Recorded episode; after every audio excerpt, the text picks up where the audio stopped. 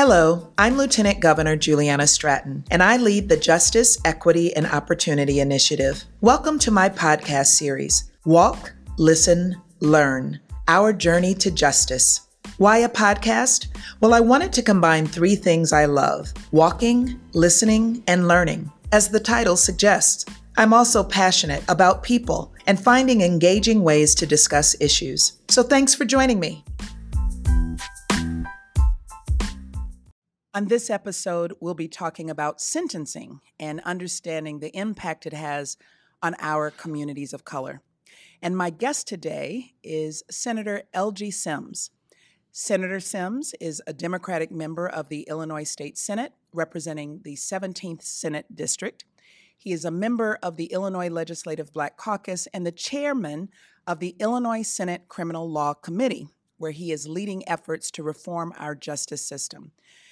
Senator Sims is also of counsel at the law firm of Foley and Lardner, and I am so pleased to be able to call him my friend. We served together in the Illinois House of Representatives prior to his going to the Senate and I'm so glad to have this conversation with you. Welcome, Senator Sims. Thank you, Lieutenant Governor. It's always a pleasure to be with you, uh, and thanks for having this uh, very timely discussion. It is a timely discussion. Uh, I think that's probably the best way we could describe it because you have been working on these issues around criminal justice reform for as long as I've known you. And then this summer hit with the murder of George Floyd and the protest around not just George Floyd, but Breonna Taylor and Ahmaud Arbery and so many others. And I think what happened is we started to hear this conversation about justice go beyond policymakers and the advocates who have been working on this for a long time to being a conversation that was being had at dinner tables, not just in big cities, but in small towns throughout the state you know that people became very curious. They wanted to talk about it, they wanted to explore these issues, and were crying out really for justice reform. We saw that same energy across the nation, every one of the 50 states, as well as around the globe. I would be really curious to know how this kind of has impacted you personally, if you don't mind my asking, uh, as someone who has been doing this work as a legislator. I know you probably have approached some of these issues as a lawyer. What did this summer mean to you? It was it was very personal. Um, you know, as as as an African American man who's grown up my, my, my entire life on the South Side of the city of Chicago, mm-hmm. these these issues were personal to me. Uh, you know, I, my family is from the South, so you know, I, having that having that experience also. Yep. But then, you know, what I got a chance to see in this moment was how the the the allyship in so many people with, with so many people and how individuals really at their core wanted a better country. They wanted a better community. Yeah. Uh, you know, so I was I was very proud, as you mentioned, you know, I'm of counsel at uh, law firm of Foley and Lardner. I was very proud of our firm. Uh, we, as the as all of the issues were happening throughout the summer, many of us came together and we want to talk about how how we could, how we could help. Mm-hmm. Uh, and I was encouraged by the voices, not just the black attorneys, but the white attorneys also, and how we could all we, we could all be allies together, and how they could how we could support each other. Uh, the firm created a racial justice and equity practice group mm-hmm. uh, where we are working on a number of initiatives, including criminal justice reform. We're trying to work on uh, some model legislation. I have some amazing associates and partners uh, who are working on this endeavor with me uh, working on Voter Rights Act, uh, voter voter protection, et cetera. Sure. Uh, it's been it's been amazing work. But even you know some of the my colleagues across the country, I was very encouraged by uh, the American Bar Association hmm. held mm-hmm. a a 21 day racial healing course really that I participated in. It was and to to be able to have some very candid conversations with uh, attorneys who did not look like you and I mm-hmm. uh, from around the country, and they were and, and, the, and the questions really were they they wanted to know and they wanted to understand, and you know, what I, I felt in that moment was the empathy that they had because it you know it, it was it, even though we were socially distanced and these these were all virtual meetings you could feel the authenticity uh, sure. coming from those individuals so I, this has been it has been an amazing uh, journey it's certainly not over mm-hmm. uh, but one that I'm glad we are on yeah, I, I think what you just described is just sort of how everyone had to kind of find their place in this work. um, that this quest for justice, there were many people that perhaps for the first time their eyes were opened up and they realized that you know their experience might have been very different from your experience even though you all are doing the same work and Mhm. this is the time to come together you spoke of allyship and i think that's really important to understand what role you play but please play a role That's right. don't just sit on the side That's exactly right. you know, I know that um, we're talking today about sentencing. And in one of our previous episodes, we talked about bail reform. Um, and we discussed the process for people after getting arrested and charged with an offense. And when we discuss sentencing, and for those who just perhaps may be tuning in for the first time, I know that there's often some confusion around the differences between what it means to be charged with an offense, what it means to be convicted, and what it means to be sentenced. Can you just take a few moments to just briefly explain the difference? Absolutely. You know, when you're when an individual is charged, that's a that's a formal accusation that uh, by the authorities that the accused has committed a specific crime. Mhm. Does not mean they are guilty. It doesn't mean they are charged. This means they're out the the the they're leveling leveling levying uh, charges against the individuals. Just so to say whether or not you're guilty or innocent. That's that you will have to figure out that in the court of law. It's you. all- you we always hear that uh, people go before a judge and have a jury a trial by jury of their peers. Uh, so that's when that happens. So, Uh, saying you've been charged, that's right. That's all it means that there's an, uh, It's a it's a it's a it's an accusation against you. It does Yep. not mean you're guilty. Yep. Does not mean you're you know that you that you've done something, but it does mean that there is a there's a charge level against you. mhm. And what and the outcome that happens after the trial. okay. And that's what happens when after the conviction. So okay. after the trial, you there's a trial, um, whether that be a trial by a jury or a trial by a judge. Uh, charges are leveled against someone, and either they're found guilty or innocent. Mhm. And if they are if they are found guilty, they're convicted. So they Mhm. are convicted of the allegations. It could be uh, something as uh, uh, class X would be a, which would be a murder, or or class or class one, which is or class four, which is a which is a lower lower level felony or something. Mhm. Uh, then the, then comes the sentencing phase. So the phase it depends on on the crime that the person is convicted of. It could be something um, any a felony conviction is anything uh, or a year or more, where it could be a year or more in prison. So it could range from a year to life in prison. So if someone is convicted of a felony, that typically has a sentence that is a year or more in prison. Uh, It, absolutely, it could it could be it could be a year or more in prison. That's right. Okay. If someone is convicted of a misdemeanor, that's usually less than a Less year. than one year. That's okay. right. And then I think just the other th- point, just to kind of put a period there, is that when you are accused or charged, that could be a time that you are in a county jail Uh, you that is absolutely right. because So- you're awaiting trial. You're awaiting trial. So individuals who are in county jails across the state of Illinois, they have not been convicted. They are waiting for uh, they're waiting for their day, their day in court, uh, and, it, and that, that oftentimes people are sitting in county jails because they can't afford to get out. So as one of your previous topics talking about bail reform, there are some individuals who are sitting in county, in county jails across the state because they mm-hmm. can't afford to get out. And that's one of the reasons we passed the Bail Reform Act of 2017, which you and I worked on together when we were in the House together, uh, to was to try to figure out a way to move Illinois away from using cash bail. right. Uh, so you, an individual should not be incarcerated just because they're poor. Mhm. If You are if you you should be incapacitated and incar- you should be incapacitated because you're a threat to public safety, not because you not because you can't have you have the inability to pay. Yeah, and then when you talk about being convicted specifically of a felony, that's when we would see people in here in Illinois, our Illinois Department of Corrections, or a prison system That's right. anywhere in this That's that's country. absolutely right. So once the conviction happens, an individual then goes into the Department of Corrections and they're incarcerated for the period of their of their incar- of their sentence. Okay. So then let's talk a little bit about sentencing reform because I know that this is something, as I said in the opening, that you have been very passionate about and that you have dedicated much of your career to. And I know that you served on the previous governor's sentencing commission to really help develop some bipartisan recommendations about sentencing. So, why have you been drawn to this work around sentencing reform as a legislator? Well, for, for me, it's it really is a, a- an issue of equity. because in, in every individual should have the same opportunities when they when they walk into a courtroom. Uh, I certainly it, there is no does not make sense to me that we would have individuals incarcerated at the rate that you see black black and brown people incarcerated. You know, black people in the state of Illinois are 14% of the population, but 55% of the state's prison population. If that were any other circumstance or situation, that would be uh, in, in, in, a crisis a crisis situation. Uh, so, I, to me, there we've got to address and figure out how we address the underlying issues of why what the what the causes of that is. Uh, so if an indi- individuals are four times, six times more likely, an African American individual is six times more likely to be incarcerated than their white counterpart, their white neighbors.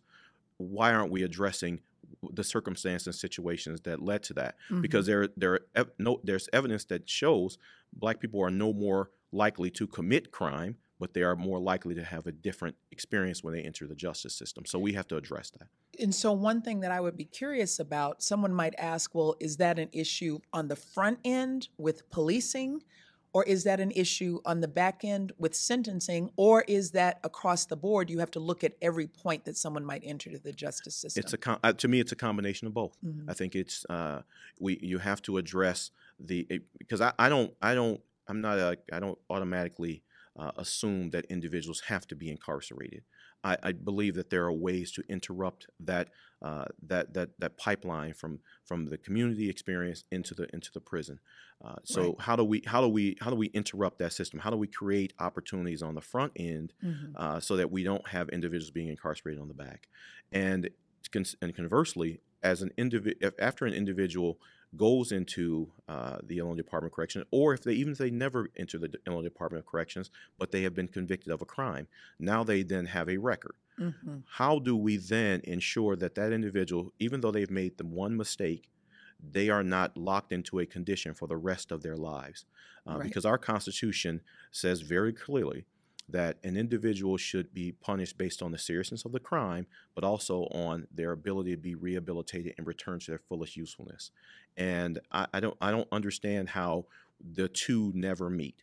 And that, that is where, uh, and I'm, I'm proud of them, the work that you and I have done together, mm-hmm but both when we were in the House together, but also since you have been Lieutenant Governor, to mm-hmm. talk about how we are going to adjust and correct this system and deal with uh, our criminal justice system through this equity lens, so that we are incapacitating individuals who are a threat to public safety, mm-hmm. but you know, and not just because they're poor or they have a mental health challenge or they have a substance abuse problem.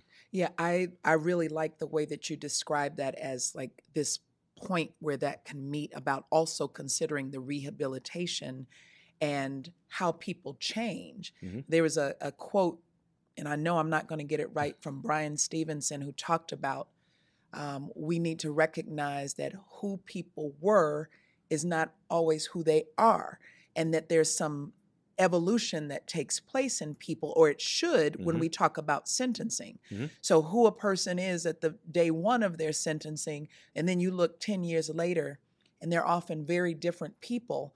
And we should take that into consideration in our criminal justice system. Absolutely, and you know, we we we often have the discussion, or you hear the discussion of opponents to reform who say, "Well, victims' rights should be taken into consideration." But then you have con- you have conversations with victims, and they would say to you, I, am not seeking retribution. I am seeking rehabilitation. Mm-hmm. I want the individual to be a better person. I don't want this to happen to another family or to another person.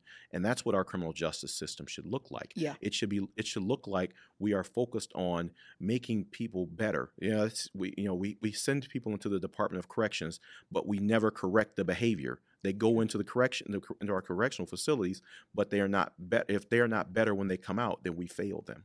Yeah, and we spend a lot of money as taxpayers with not a great return on investment if you have a recidivism rate that's at about 50% or so. That's right.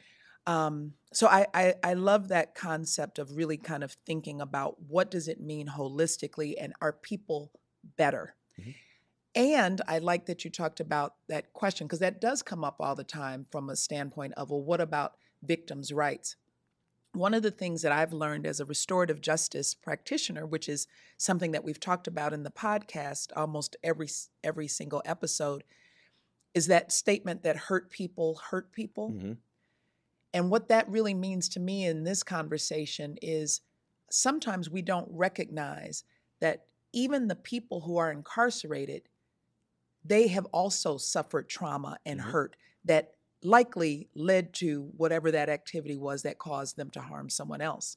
And so if we're going to really look about look at reforming the system, there are victims, yes, of that incident that led that person to be incarcerated, but you can bet that that person who's incarcerated has also been a victim.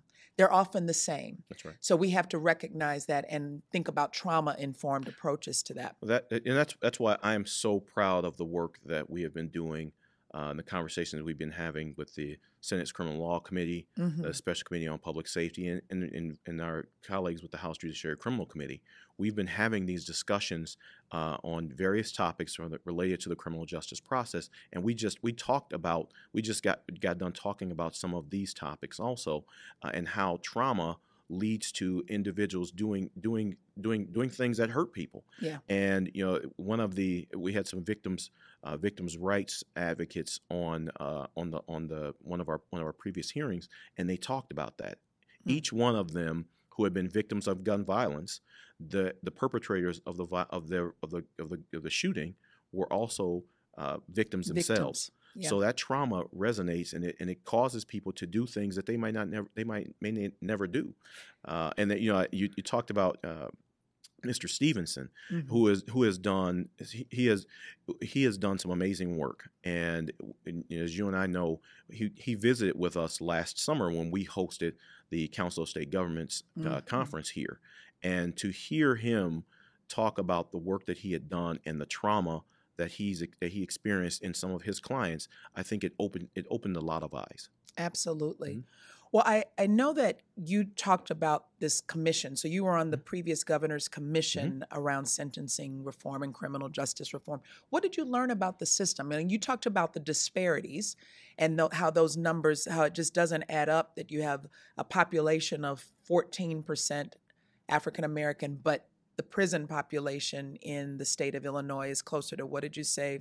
50, 55 percent 55%. percent Mhm. Were there other things that just struck you that you learned from that work? Uh, I, you know, I think uh, we have some misconceptions that we have built into uh, the work of criminal justice, Mhm. uh, and so we, there are oftentimes assumptions made about individuals who are in this system.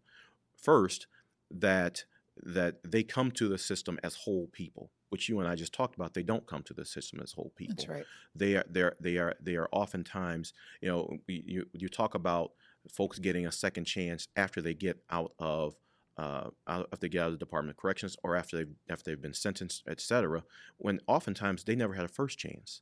You know, they, they never got the educational ex- they got the edu- educational experience that some of their neighbors got. Mhm. They never had the home life that some of the other people had. They never had the economic opportunities that some others had. Mhm. Uh, so they were oftentimes they ne- they didn't have the first chance. Uh, so you you know dealing with those misconceptions.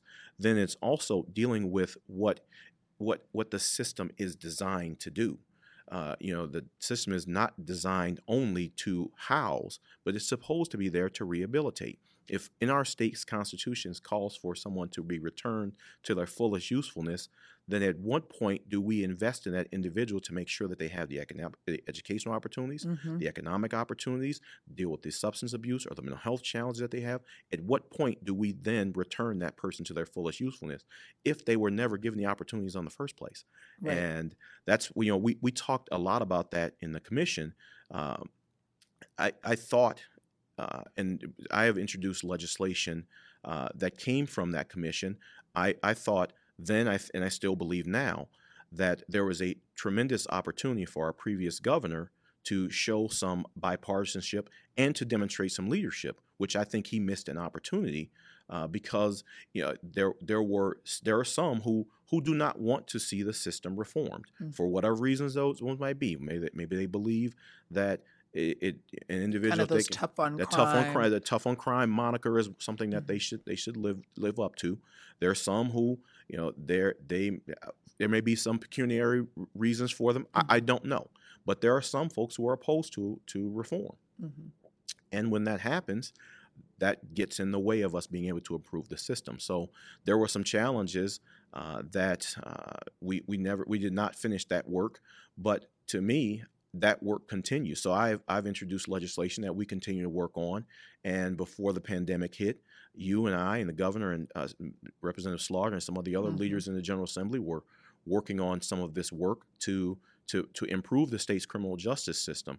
And we we we have we have a very broad agenda, uh, and we've got a lot of work doing. We're going to get it done.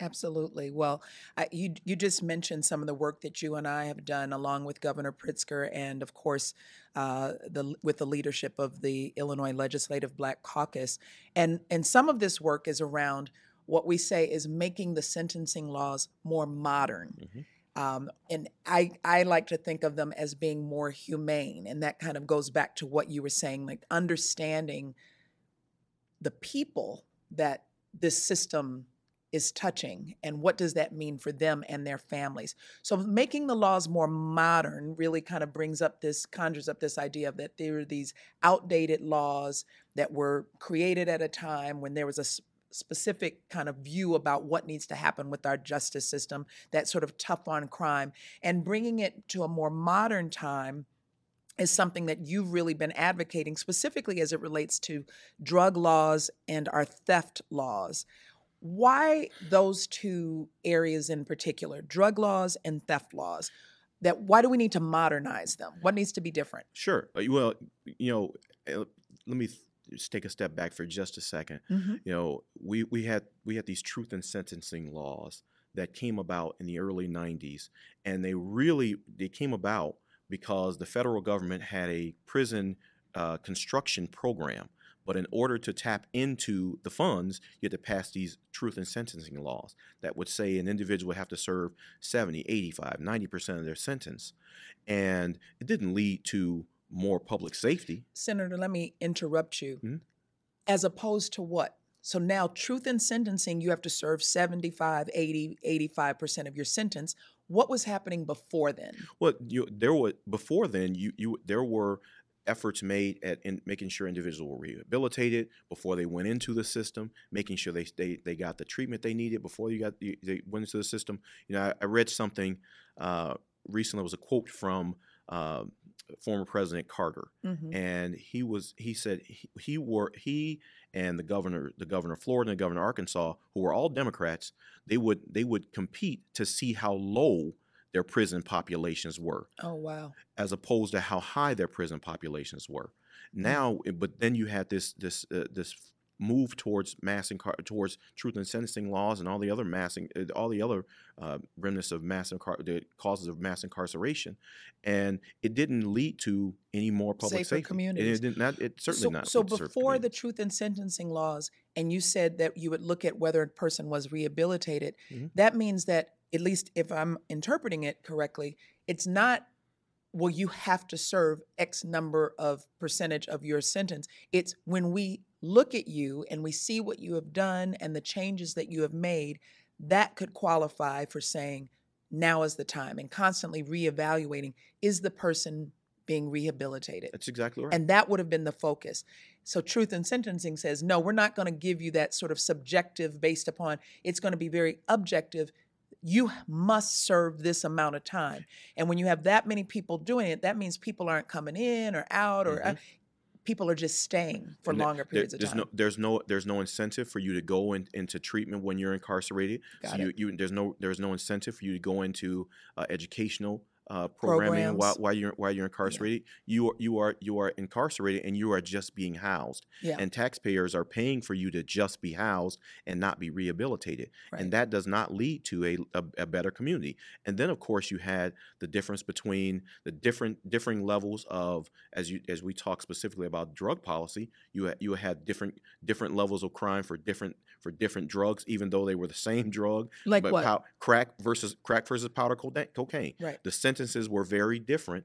So Same, could- substance, same substance, different form. uh, just a different form, and you could get five years for the uh, possession of a, a, an, a, an ounce or gram of, of, of crack of crack cocaine and 500 500 grams, you couldn't get you could you could you of, of powder cocaine. You have to you, you have to have 500 grams to get the same type of sentence for powder cocaine, and it just made no absolutely no sense. So and that we, also led to the racial disparities that you talked about earlier as well. Absolutely. So eh, as you and as you see and look at Illinois' prison population, the the vast majority of individuals who are incarcerated, the particularly the black individuals who are incarcerated, are there for drug offenses. They're not there mm. for murder or crime, or murder or or armed robbery or rape. They're, the vast majority of them are there for drug offenses, which again if there are no if we have not focused on the educational opportunities in a community the economic opportunities in a community this the mental health challenge that, ex, that exists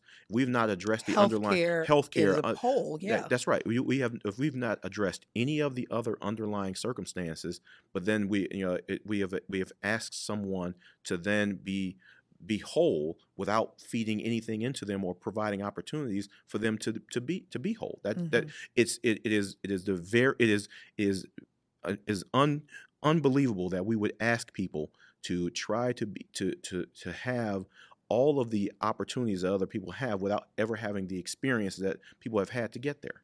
And it and it's also I kind of saw this sort of circular, you know, I'm living, uh, I don't have access to those opportunities. We don't have all the things we need. My community has been disinvested in.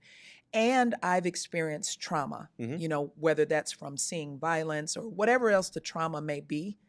And instead of, it sounds like what you're saying from a drug standpoint. So if somebody decides, so then I uh, have a substance use disorder, but I'm not given the opportunity to get treatment for that, I'm sent to prison. Mm-hmm where there may also not be anything to deal with my substance use disorder. And for us, and if we believe that individuals do not get substances when they are incarcerated, we're fooling ourselves mm. because there are still and still people still get the, the illegal substances when they're incarcerated. Mm. You know, I, I heard uh, one of my colleagues say, "Well, that's the only. Oftentimes, the only way we can force someone into treatment is to incarcerate them. That is the absolute. Ba- that is absolute backwards thinking. Yeah. You don't incarcerate someone because they have an illness you you treat the illness, and the the crime is a symptom of the illness. Right. You so you treat the illness first. Oh. You don't you don't incarcerate the individual because of it. That's good. That's good. And what about theft laws? Like how do that that doesn't you know people I think there are a lot of people can see about the drug laws mm-hmm. and say no people should get treatment. What about the theft laws? It's, it's, How does should that be modernized? It's, it's, the it's the same it's the same thing. We Illinois has one of the lowest retail theft thresholds in the country. Mm. And uh, tell tell us what you mean by that. The, when you so say the when, lowest so threshold, when you if you were if an, if an individual were to go into Target and steal, uh, the, the the limit right now is three hundred and fifty dollars in Illinois. So if someone were to go into Target and steal an iPhone, they just committed a felony. Mm. So if you have a 16, 17, 18, 21 year old young person who we all know young people are not they have not matured mentally by that age so they do things that are reckless. They may go into a target or some other store best buy you name it uh, and they they steal steal an iphone thinking thinking it's funny. They just committed a felony. That that may have changed the course of that young person's life. Mm-hmm. uh, you know there was uh, i remember uh, there was a, a, a, situation when we were in the illinois house uh, serving on the Judiciary Committee together, and we were talking about this issue. And I remember a situation where um, the uh, Cook County Sheriff Tom Dart he sent he shared with us a number of profiles of mm. individuals uh, who were locked up in Cook County Jail um, because of, specifically for for retail theft crime. So stealing something less less than three hundred fifty dollars or less. There was a, there was one instance that uh, was recounted to us, and it was a case where a, a, woman who was pregnant, who had who suffered from a mental illness, she had stolen from a corner store. She stole uh, a couple of plums and a Snickers. Mm.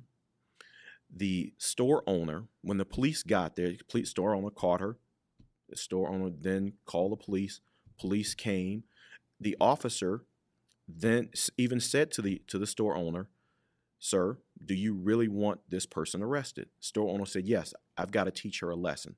Officer offered to pay for the, the, the items.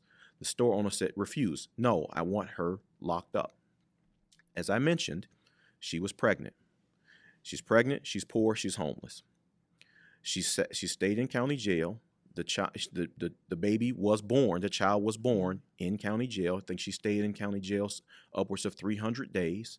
So that's 300, 300 days at $160 per day, mm-hmm. plus the health care uh, and all, all, all, the other things. And where was the where was the the, the safety and wh- how was the benefit? Where was the benefit to taxpayers for incarcerating that individual, as opposed to addressing her home her issues of homelessness, her issues related to her mental her mental health, her issues related to her health care. What where how are we more safe by incarcerating an individual like that? as opposed to addressing the underlying issues. Right. And then knowing that that was generational because mm-hmm. she had a child mm-hmm. who was born while her mother was behind bars. And I think that really that's a, a, a really powerful example of why this question of sentencing has to be a part of it. Mm-hmm. Like we've talked about what happens on the front end, but we have to talk about sentencing. And, you know, I know that you talked about these um, truth and sentencing laws and you've explained what they mean. Um, what would you say is kind of as we close out, um, you know, how these truth and sentencing laws have really impacted our justice involved um, population, and also just like what you are looking to, if you are able to give us a little kind of sneak preview of what is what are, what's kind of the work that needs to be done that you're working on around truth and sentencing. Well, I think making sure, and going back to the term of modernization, mm-hmm. uh, many of the states who passed these truth and sentencing laws in the past have un- understand that they didn't lead to increased public safety. They led to the explosion and, and contributed to the mass incarceration problem. They, so, making sure that uh, we we work on a system that understands wh- the community not only that we are, but the community we're trying to be. Mm. And I think that that's important. It, we don't want to have a situation where uh, individuals can they, they, once they, they they have the act, they are limited by where they're trying where they can go after the act happens. We want a community and I, and I, whether whether you are Democrat, Republican, Chicago, downstate, wherever, you want a community where everybody is safe. You That's want right. you want to you want to raise your children. Uh, you want your children to be do better than you did. Uh, you want you want the same opportunities that everyone else has, and that's really what this what we're, the reforms we're working on mm. work towards. We they're not the reforms we're working on aren't in a vacuum we you you if we so you got you've got to address the criminal justice reform commission or uh, criminal justice reform issues, but you've also got to address the issues of healthcare and education and economic opportunities and all of those things. So all of those things go hand in hand. Uh, so those are those are the items we're working on. Because if you are if you are housing insecure, as we mentioned with that that young lady I was just talking about, or you are you are healthcare insecure, or you have a trauma in your background or you have no economic you have no educational background you have no economic opportunities then you are you are limited mm-hmm. and if once we remove those barriers it, it's not just good for one community. It's community. It's good for everybody. Right. When if if when when the black community thrives, black community succeeds, everyone thrives, mm. and that's really what these discussions are about. It's about making sure that we reform the criminal justice system, we reform and eliminate barriers to opportunities for uh, for everyone, so that everyone can thrive. So that Illinois is for all 13 million of us all 13 million Illinoisans have the same opportunities. We're all and we are all moving in the same direction, which is progressing. I often say, as a part of the Justice, Equity, and Opportunity Initiative, that you can't have justice without equity and opportunity. And I think that what you just spoke um, struck me as well, and it might be something that I will talk about more. That this work is not just about the community that we are; mm-hmm. it is the community that we want to be. Senator Elgie Sims, thank you for walking, listening, and learning with me. Thank you so much, Lieutenant Governor. It has been a pleasure and it's always an honor to be with you.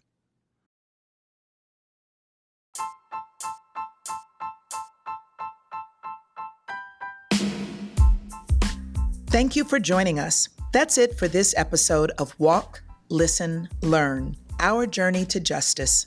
Until next time, I'm Lieutenant Governor Juliana Stratton. Thank you for walking, listening, and learning with me. Let's stay on this path towards justice, equity, and opportunity for all.